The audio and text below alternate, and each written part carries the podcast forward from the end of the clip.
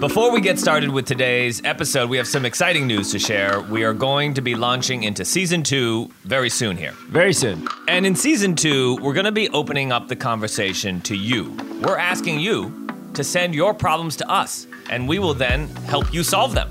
We think there's a lot of opportunity in seeing how we can help you take your venture, whatever stage you're at, whatever challenges you're having, whatever opportunities are in front of you to the next level. Send us questions, problems that you're dealing with in your business and your entrepreneurial journey. You're trying to figure it out. Let us know. Email us zero to IPO at okta.com.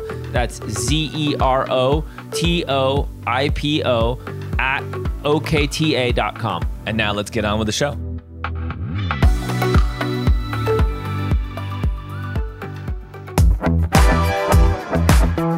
you know, I mean, literally, I could not find one person that said they enjoyed going public or being a public company CEO. So I figured I would have to construct my own reality if I were going to like have any optimism around the process. Honestly, the biggest feeling I had was just a sense of relief.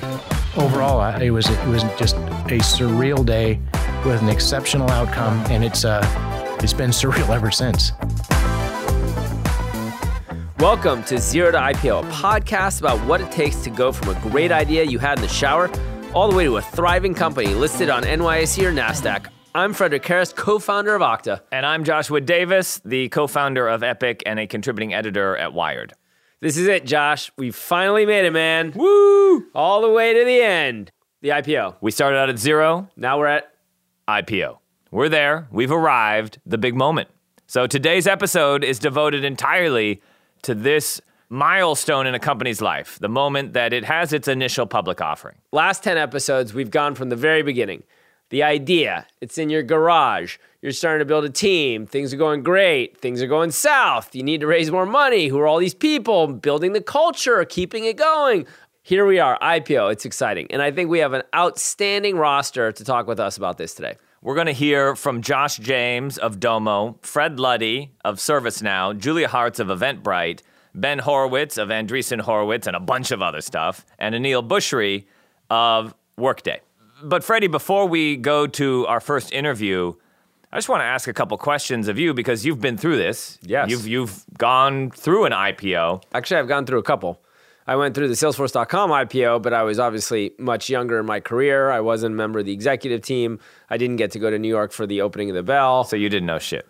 Yeah, I didn't know anything. I just really enjoyed the party. it was a good party. It was a great party. That's what you need to know about the IPO. That was in 2004, by the way. That was a while back. Roll the clock yeah. back. yeah. Yeah. And in addition to the party that you throw, which is an important topic, Yeah. we you know we don't want to skip over We that. threw ours at AT&T Ballpark. Well, that's that's a pretty San big Francisco venue. Giants play. That's a pretty big venue. Yeah, Were the Giants there? No. Uh. Well, let's get to our first guest. Josh James of Domo has actually done this twice. He's taken two companies public. Uh, and so if you want a masterclass in what it's really like to get to that first IPO, look no further. When you took Omniture public, you were the youngest CEO of a NASDAQ or NYSE traded company. Correct. What was that like? Like, do you feel people underestimated you because of your age? Yeah, they definitely underestimated me. It was fun to see Zuck finally, and uh, you know, I first met him, and I said, "Hey, uh, don't go public," because everyone was harassing him at the time. This is in Davos. Hey, don't go public. He looks at me. He's like, "What? If you do, I'm not going to be the youngest anymore." That's how I met him. but uh, yeah, I mean, I was I'd never run a public company. My CFO had never run a public company. Um, the biggest challenge, though, honestly, was Benioff was public, and they had all of their data came from humans entering it. We had software as a service. So they're like, oh, so you're like Salesforce. Like, no, we have all these servers and we have all this data coming in. And every time we signed a $100,000 contract, we immediately would go and spend $30,000 on servers because AWS didn't exist. We spent $30,000 on servers. We haven't collected one month's pay. And so, you know, we're negative cash flow. The faster we grow, the more negative cash flow we are on buying servers. And people did not understand that. One of the challenges that you might have faced was you were just too early. Just they needed to be educated by a- a hundred more companies in front of you. Yeah. And if you were the hundred first, they would have said, "Oh yeah, this makes tons of sense." Yeah. So you're welcome to all the other SaaS companies that benefited. That's what I was. it seems like it worked out okay for you. It worked out okay. I can't complain. Yeah, I can't complain. Uh, why go public? I actually like being a public company. All the time you talk to people and they're like, oh, it's horrible being public. You don't want to go public. Like the most, I guess, free, first of all, you have capital. So if you want to buy something, you can buy it, which is interesting because that's another competitive weapon that you have. Uh, secondly, you know, it's easier to recruit employees. But the thing that uh, you, I hate about it is you can't talk as much. You got to be careful about what you say. And that was the only thing that caused me consternation. And then I found out if you slip up, as long as you issue a press release within like 24 or 48 hours, everything's cool. That's- I was like, that- that's your- this is the most freeing thing I've ever learned. I can just issue a press release. Wonderful. What about the value? I find that there's a lot of value in being public, uh, just in customer marketing, because customers now, you know, they don't have to ask you how much cash you have, and then you kind of have to give them an answer, but you can't really. So you put your CFO on the phone, and then he dances around it. It's like, well, they're audited. It's like Ernst and Young audited. Go check it out. We just filed the 10Q. Why do customers care how much cash you have? Uh, I think, you know, especially after 2000, 2001, I mean, it was a big issue. People were getting taking code, source code is when you were selling contracts, and now they can look and see. And there's definitely So a that if you go bankrupt, they're not running their business on a piece of software that is no longer supported. Right. Now that you're public, is this a specific issue to SaaS companies or all companies? I it's enter- helpful for en- people enterprise to be able to companies, see. especially they just and when when you're public, it's not even that they're going through the financials. You're just public, and everyone knows that gives that them a sense of it's an extra sense of scrutiny that the company's been through for sure. What about international marketing? So probably in North America, people know the name Domo. You know, okay, you- you're uh, you're an experienced, seasoned, successful entrepreneur. They might know the name Domo abroad as well. But the day went public, did that help you with international marketing? Uh, not necessarily. Um, Good question. It helped us with it, it- the only place that helped. It helped us with the multinationals. It Okay. definitely helped us with those. There's some Domestically based, but no, some multinationals where we'd have maybe a domestic. Um, it, we started domestically, yeah. but it was based in Germany. Then that that it definitely helped in those situations. So I guess I should have said not really. but to Freddie's question, it, it wasn't like you got pickup coverage all over the world and suddenly you have calls coming in from France and calls coming in from Well, I Brazil. don't know if you saw the press associated with our IPO, but it was pretty negative. So it was more of a burden than it was helpful. Why don't you tell us about that? Not to make you relive difficult I difficult thought days. all press but- was good press. Oh yeah, all press is definitely. I thought so as well, but no. Um, but I mean, I think definitely what there's happened? the press has definitely figured out when you file, you're in the quiet period, and they can write whatever the heck they want to write. So they write as salaciously as they possibly can. It's definitely clickbait. It's untrue for the most part. It's exaggeration. It's out of context. It's horrible. Um, And you it's misleading, and you can't say a damn thing. It's extremely frustrating. But you know, it's motivation. It actually pissed off everybody at my company. So my employees were like, it's us against the world, you know, which I was like, okay, that's good. I'm glad they're in the boat with me. um, but uh, yeah, it was, you know, How we had, was it in the lead up? I mean, we had things like, you know, all these related party. We weren't planning on going public that soon. And so we didn't have time to get rid of some of the related party transactions just because it's cleaner and you want it to be cleaner. Um, you don't want to answer questions. And like, for instance, my brother owns a restaurant. We serve people lunch and we would come in. Um, it was the number one rated food item of all the lunches that we brought in. And so we bring them in. They were giving us food. They were giving us food, most favored nations pricing, basically at cost. But I got to list it and disclose it as a, a, a, a related party transaction. And that's what most of the articles are about. About He's enriching his brother Yeah. through Domo. It just sucked because it's just completely unrelated to the business and has nothing to do with it. But that's But that all became the story. That That's became the story. Yeah, that's the story. Yeah. Talk to us about the day of going public. Yeah. You've done it twice now. Yeah. Take us through the first day. It sounds like the first go around was perhaps a little more challenging. Did Second you? time you know it's coming. Yeah. you know that's that's that's that's uh for me neither of my IPOs were tremendously successful. I mean, one was 105% subscribed.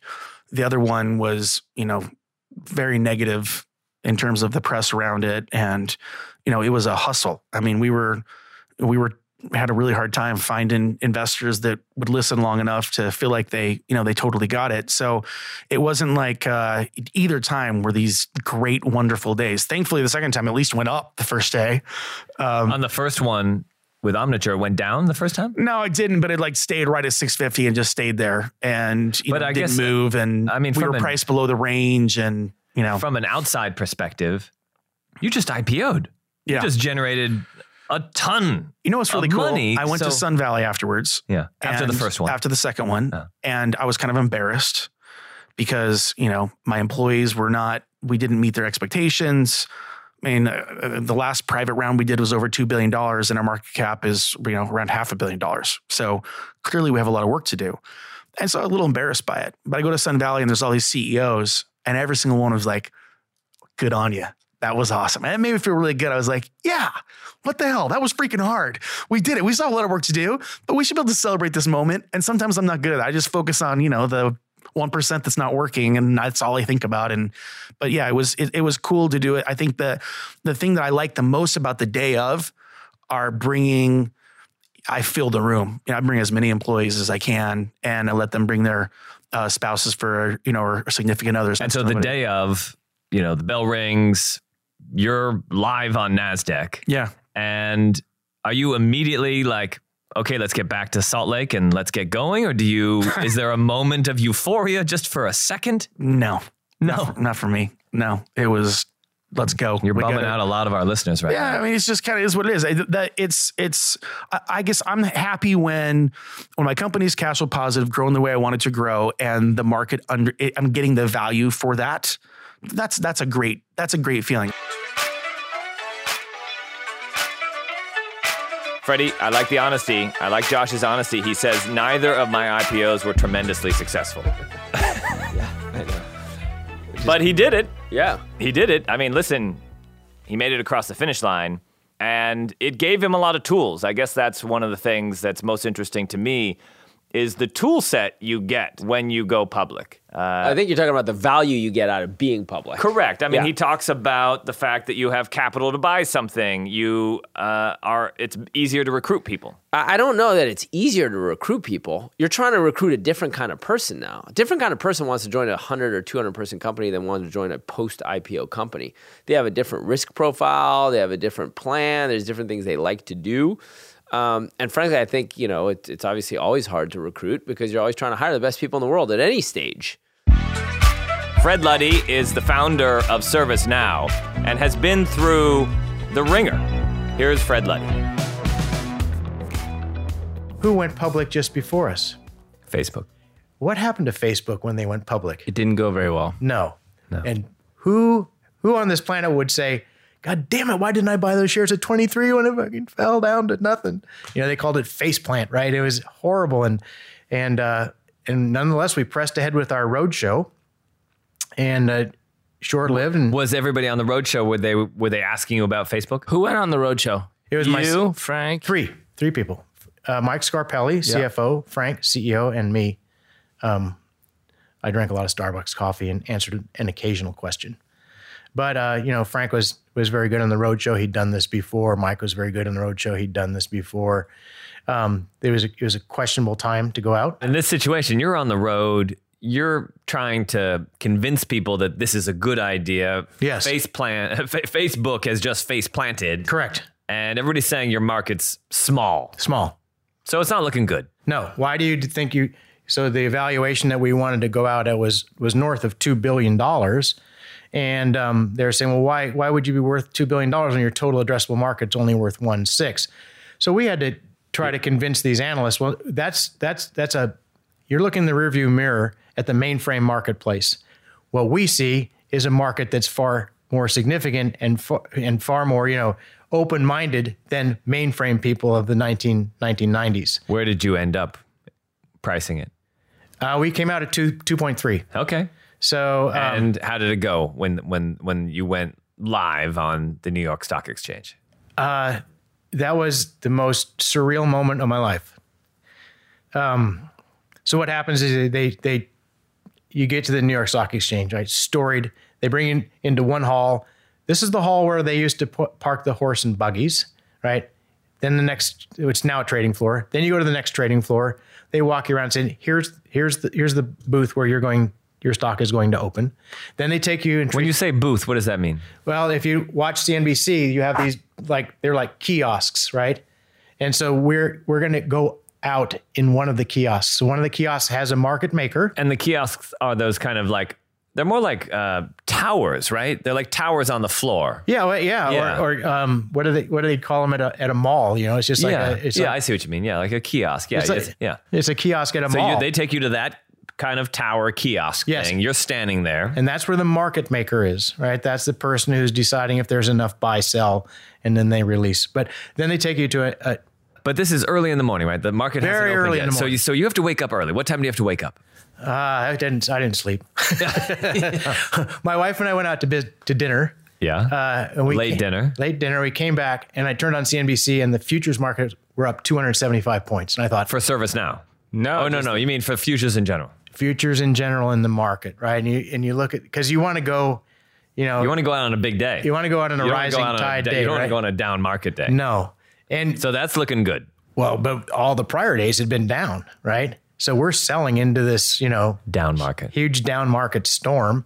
And Frank like, we're not going to sit in our foxholes. We're going to go out. We're going to be a public company, and the stock's going to go up. You know, according to how we perform. It's that simple.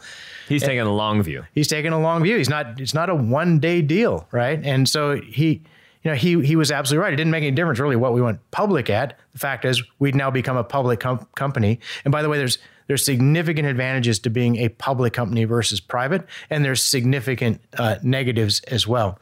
Um, but anyway, so let's go back to the the IPO because this is fun. So after they show us the kiosk and the market maker, they take us up to a uh, this gorgeous, gorgeous room where you and 30 of your best friends have breakfast. Now, New York Stock Exchange was a big customer of ours, and 10 of 10 of their guys had flown themselves from from Chicago to New York to have breakfast with us on their own nickel. Like your customer flies to make sure we're going to be there to support you. We're going to help you out. You know, we're going to be there rah rah because we can get in the exchange and you know we can, you know, we can. We just want to be there with you because you know we've been with you all these these other years. Like let's do this together. And I was really, you know, Ben Nutton was the guy that, that that headed that, and I was really appreciative of that. We go out, you know, you ring the bell. They show you the exact button to push. By the way, that button So you're not actually like hitting a bell. You press a button. yeah, you press a button, and that button works the same way as the uh, door close button on the on the elevators. There's no wires. Yeah. No, you it ain't straight. You're not doing anything. Oh, there's nothing to it. No, It's just it's just like a, a fig you, leaf. you press this right, and then well, Bill's going to ring that anyway, whether or not you press it. But you feel good about pressing it. Who pressed it? Frank Slootman. Yeah. Yeah, and I, I was standing next to Frank, and it was really, you know, it was it was very it was very exciting. But then you go down to the floor, and you go to the market maker, and that's when it's fun because we had sold the shares the night before for eighteen dollars. Right, the way that it works is you you pre-sell the shares to other people that want them, and then what happens is the market starts getting made, and so you have these you you have a bid ask right, and you have a certain amount of volume and they're yelling. It's just like an old fashioned hog auction, right? They're yelling back and forth. And then finally, okay, we got a quarter million, quarter million trade. We got a quarter million trade trading at, at $23. No, we have a half a million that's going to trade at, at $23. So people had bought at 18, we're now going to sell at 23 and people are going to buy in at 23, right? So that at that point, they said the market is made. The whole thing went off and bam, At 23. at 23. And we only, we went up like 30, 40% that day. Oftentimes stocks are excited about, oh, we grew 100%.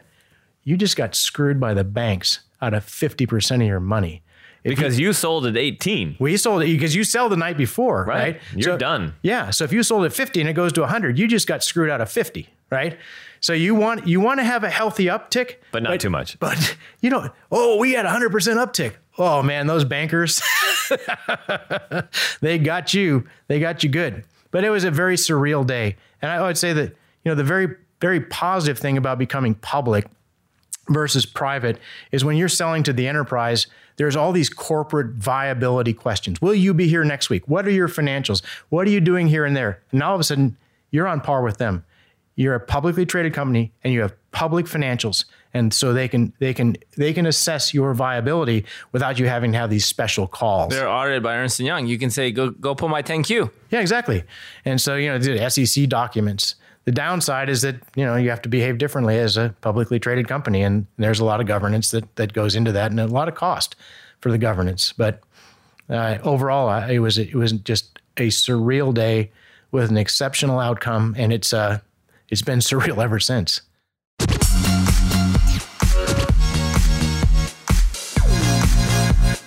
You hit the IPO, and for most of us, we think that's the end of the road. Uh, Fred points out that his experience was quite different because they were selling into a down market. And it was just a tactical decision that gave them an increased tool set to continue to build the business. That's what it was for him. It wasn't this kind of Valhalla like end of the road uh, experience. But I think it's just a mature approach. The mature approach is you're playing the long game. So it's like, what does it matter what happens this month, next month, the next month in the stock market? If you're gonna create an awesome business and it's gonna be a good business and it's gonna grow and it's gonna create a lot of value for your customers and shareholder value for your shareholders, it doesn't matter what month you go public if you can have that approach. You know, Fred had been through some of that, and I'm sure that some of that colored it. And he talks about it. He's like, you know, that's why I was more comfortable doing it. Maturity, huh? That's what you're saying. You got you, you got, got to behave like an adult. Yeah.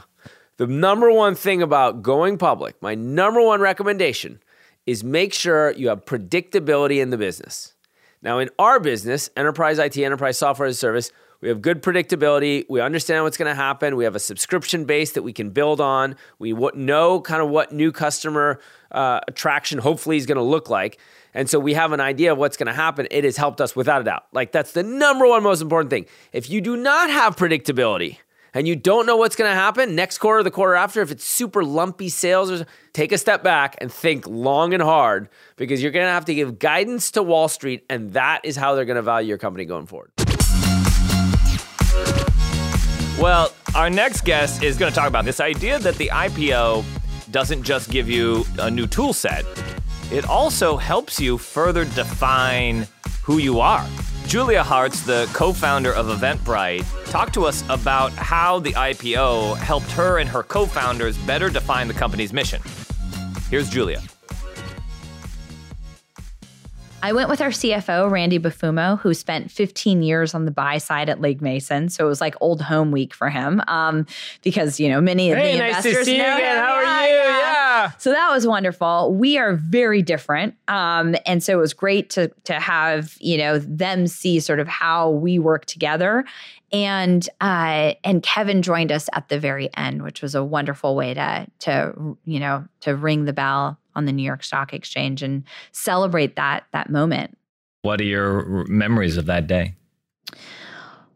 Uh, wow. Well, at first I felt like it was our wedding all over again, you know, except with Renault. So it was like, it was like, a, it was like, it was kind of funny. Um, our family was there. We had uh, some of our earliest Britelings there. We had our creators on the floor with us. And I was very proud. And I'll tell you why. We set out, when we decided to go public, we set out with three core objectives obviously throughout the years we'd been told this is a pain it's tedious it's expensive you'll hate it. You know i mean literally i could not find one person that said they enjoyed going public or being a public company ceo so i figured i would have to construct my own reality if i were going to like have any optimism around the process. So what I knew was that it was going to be a very expensive and time time consuming fundraise. If you think about private fundraising in the era that we've been fundraising, so I want to point out, you know, in the good days, it's like eloping or dating. If you think about going public and that public fundraise, it's like my big fat Greek wedding. All of a sudden, 17 people have an opinion on the cake, and you have, you know, multiple pieces of stationery you're choosing from. And it's just, it's it's a lot. And so our first core objective was to extract as much value out of the process of going public as the time and energy and money we were going to put into it. And for us, that was about using the drafting of the S1 as a time to really put pen to paper and appreciate the fact that we were codifying our strategy, we were really defining this mid market for the first time for the world. That for us was incredibly valuable because it helped us focus on what is most important, how we got here, and setting the roadmap for where we're going in the future. The second was that we were we would the second objective for us was to be able to tell the story of Eventbrite through the journey of the event creator. And why that was so important was because, you know, the experience economy is at its all time high.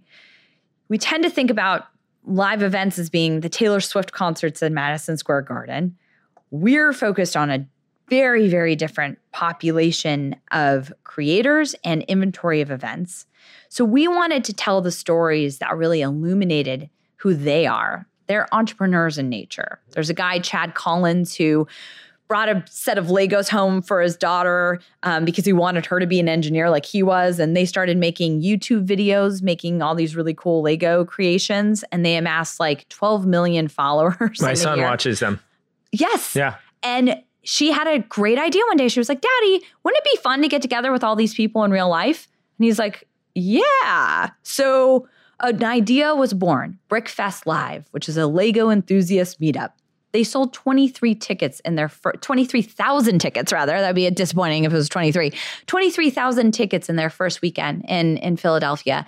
He had no idea what he was doing. He he searched event ticketing, came across Eventbrite, signed up, and off to the races, right? So all of a sudden he has this great idea. So what does he do? You'd think that maybe he'd just do it again the next year. No, he he then rolled out the MineFaire for Minecraft craft enthusiasts, Innovators Festival, you know, 31 events in 15 cities over the course of of 5 years.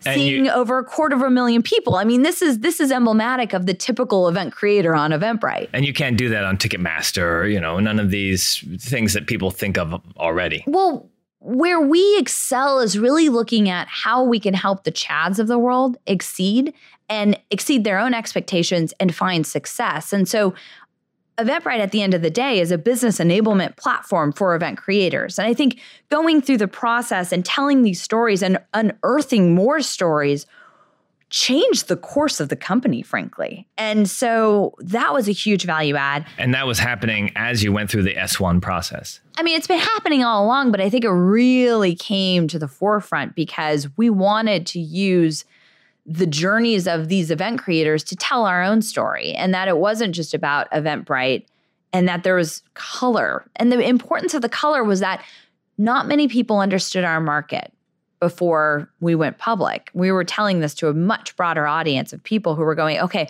so how are you different from Ticketmaster? Like, what's so we needed a vehicle, and we decided that the event creators and their journeys and their stories would be the vehicle. And in the course of that, we would help amplify their stories to the world.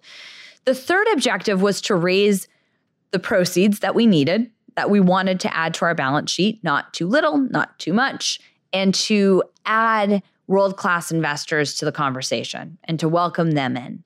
And I would give the team a lights out grade on all three. And I think because of that, because of that intention and because of our execution of our IPO and these and these objectives, it was a really positive experience for us. So yes, it's expensive. Yes, it takes a lot of time. But if you have intention, and through our framework, we use objectives, but if you have a clear intention, it can be a very positive moment and momentum builder for the company. And so we come out of it a stronger company, which I don't know if a lot of people feel that way once we go once they go through a process. We also rang the bell on September 20th.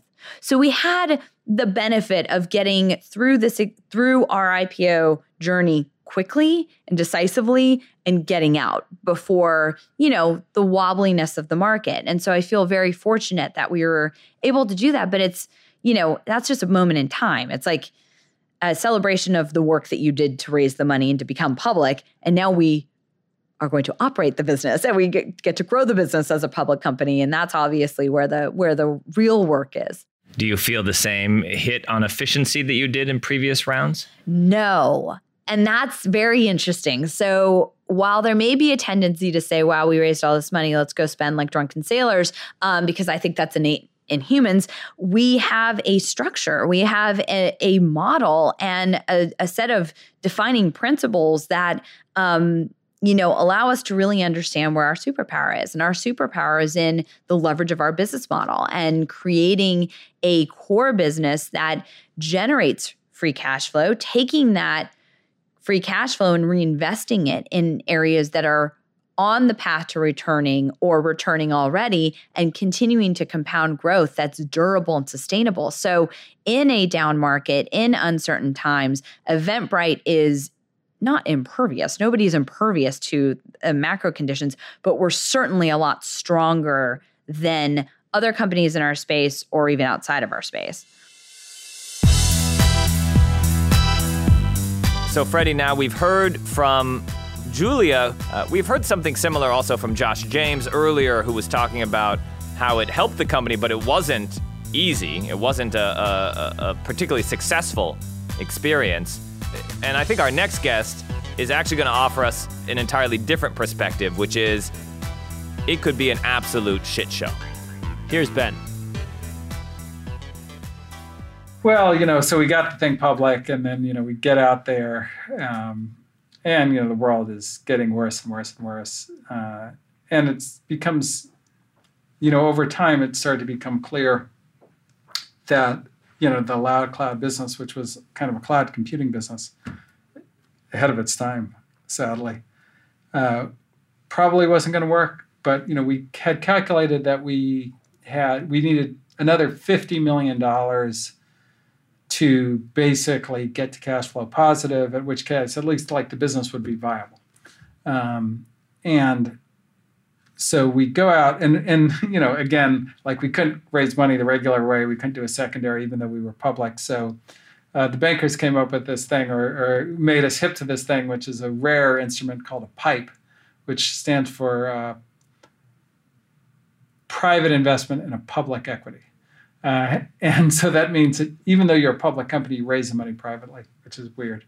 Um, so, but anyway, so we go out to do this pipe, and we think we can do it. We think we can raise 50 million a pipe, and we're going to raise it on a Tuesday. And on the Monday, I get a call from our largest customer, it's a co- company called Atriax, which was funded by Citigroup and Deutsche Bank. So we were sure they were fine.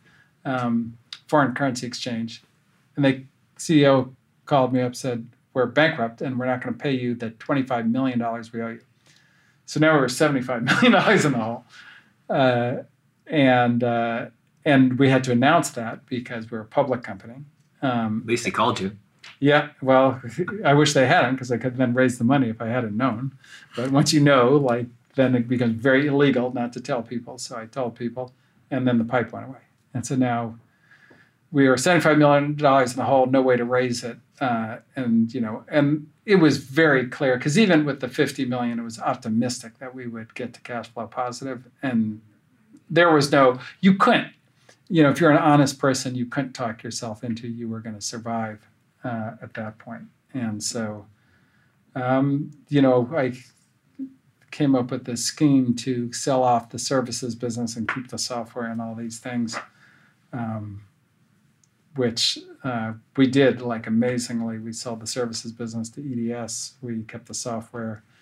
We became uh, a software company. The stock dropped. You know, it was four dollars before the pipe, then two dollars after the Atriax announcement, and then we did the transaction. It was thirty-five cents a share.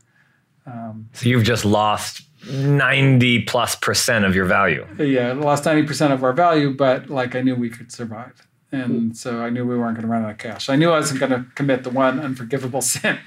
Uh, so I felt great about that. Like it was no problem for me. You felt great about losing ninety percent of your value. Well, I felt great about getting rid of the cash burn. That was the thing that was going to kill us for sure. Like you know, look, the stock price is a reflection of what people think you're worth.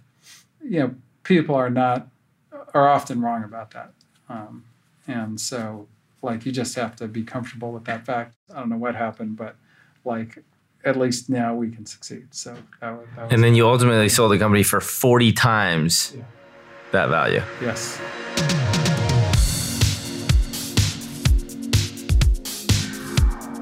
There's, there's another kind of psychological component to all of this, Freddie, which is that suddenly your share price, which is public to everybody, is a reflection of what people think of you. It's something that people probably don't spend enough time thinking about and perhaps readying themselves for the fact that everybody up and down the organization now has an immediate barometer for how people in the world feel about the company. Whereas before, when it was private, nobody knew really. You're going to be better off yourself and your company will if you can really have that long term approach and not get jacked up and down by the daily volatility of the markets. I mean, you know, uh, there could be conflicts between nations, or there could be GDP data came out, or all sorts of stuff that has nothing to do with you. And then all of a sudden, your stock's up or down. And so I think it's uh, it's fraught with peril to talk about stock and talk about stock price and and answer questions about stock price. And I, I you know I do think it's it's a shame that some people take advantage of the opportunity to talk about what a great job they're doing when the stock's going up. And it's a shame just because then when the stock's going down, people are like, well, talk to me about it now. yeah, talk to me about the shitty Right, job yeah, you're doing. Exactly. I want to hear what a bad job you're doing. And it's like, no, I'm not doing a bad. I don't want to talk about it. It's like, well, you want to talk. You know, you want to take it. You want to. You wanted to take credit for it when it was up and to the right. Take credit for it now. Um, and so it's like and the way out of that? it's just not talk. We we don't talk about at Okta. We don't talk about stock price. It doesn't matter. It doesn't matter. The only two days that stock price matters is the day you buy and the day you sell. Every other day it doesn't matter. So if you can have that mature approach, you know I give you full credit. I'm not saying I'm perfect at it, but I aspire to be perfect at it. Our next guest took his company public in 2012. Aneel Bhusri is the CEO of Workday. Let's hear him describe what it was like. Let's talk about the IPO itself and what that meant to you that particular day. What was it like? Where were you? What did you, have, what'd you have for breakfast? Was it, was it a thing or was it a process or Oh, it it was was just, just, a, just, just like you know, you've been through it. Two weeks on the road, you're kind of worn out by the end. oh yeah. Uh, Are you nervous about what's going to happen? Or are you pretty sure it's going to go well? you're always nervous. You're always nervous. I was thinking about uh, that. I couldn't go to sleep the night before. I knew I was going to go on uh, on on uh, CNBC with Cramer, who I, I love Cramer, and I kept on playing in my head. I think the stock's going to go up because I know the demand side. But if it goes down, what am I going to say? Because you're going to be live, Live, on, right? live with Cramer while it's you know, how's how's how's it, how's life? Your stock's down ten percent. Like, what what is my? And I stayed up all night trying to figure out what I was going to say. Fortunately, the stock went up twenty dollars on the first trade, Right. and it was a much easier question to answer. Right. We had invited a whole bunch of our employees through a lottery, and so there were forty employees that were were watching us on on TV and ring the bell, and it was super fun. Honestly, the biggest sense of relief I had, a biggest feeling I had was just a sense of relief. Now, now, now, now, moving on to the next part. That was that was two weeks of hard travel, and you know what it's like, right? You you give the same presentation forty seven times. Oh, yeah. right? I think we ended, I think that was it. I think we gave it forty seven times, and you try to be fresh when you do it. Yeah. And are all the questions the same? No, They're no. different all over the place. Uh, they're not. There's there's there's probably eighty percent They're thematic though. Thematic. Yeah. And uh, and then there's some the the more people know about the space, the the better questions they ask, right? For for a company like you doing something so core to businesses and international, there must have been a lot of like halo effect of the IPO that helped with the It business. absolutely helped. Just marketing, Absolutely just helped. awareness, just like I can go check their financials, all those kinds of things. There's actually a set of companies that would not that would not be customers for a private company. Mm-hmm. They had to know that we were there for the long run, right? This you make a decision for an HR and finance system, you're going to live with that decision for seven to ten years. You want the company to be around for a long time, And- Right. And, once we went public, it was a stamp of approval that this company is going to be around for Yep. a long time. And what we what we we didn't try to get to profitability really quickly, but we had a clear path and we hit those goals, and and that took away the some of the the risk factors that that people felt. This might be a naive question, but uh, does it really give you give the the the enterprise companies that sense of security because public companies can tank, you know, versus a private company? It, what it, what I think it gives customers is is uh, transparency. They can see all the numbers and they can compare to the other vendors that they do business with. I don't think it matters for a consumer oriented company to be public. Consumers don't really look at that stuff, but for a CIO or a CEO betting their business on a on a new cloud platform, it matters a lot. Now, notice we haven't had anybody on the show who IPO'd and then just face planted. But there are examples, I imagine, certainly from the first dot com bust in the early 2000s. There's plenty of them. There's a, there's a lot of graveyard. Yeah. There's a there's a graveyard Sock filled with those sock puppets. That was that was pets.com. This doesn't always work. Yeah, totally. There's plenty of arguments to stay private. You are not constrained to the quarterly cadence. So you can actually make investments for three, six, nine, 12 months or four years down the road, and no one's going to hold you to it. Uh, there's an opportunity to do things outside of the public eye. So if you want to do buy things, you want to merge companies, you want to grow in certain ways, Number three, you can try out all sorts of strategies, and if they don't work, it's okay. You're not going to get hammered for them nine, you know, 90 days later, 90 days later on a, this quarterly cadence. So there's a lot of reasons to do that. Um, on the flip side, though, you know, there's a ton of reasons to go public. We've talked about them on this show. So I don't think it's a one size fits all. Um, and in fact, you've seen uh, over the last few years, more and more companies are staying private later and later for a lot of different reasons. And, you know, their businesses might be just great when they go public in the end regardless of what happens, the IPO is a is a impactful event for a company, for a leader, for a team, for the employee base, for the customers, for the investors. There's just so many dynamics to it. This has been Zero to IPO, a podcast about starting a company and taking it all the way to IPO. And I'd like to give a special thanks to our guests today Josh James, Fred Luddy, Julia Hartz, Ben Horowitz, and Aneel Bhusri and also to the MIT Trust Center for Entrepreneurship for their support of the show, along with Okta. If you like what you've heard and want to know more, check out exclusive in depth stories from each episode on fastcompany.com.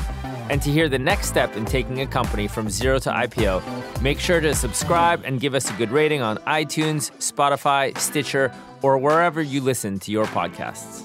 I'm Joshua Davis. I'm Frederic Kerrest. And this is Zero to IPO.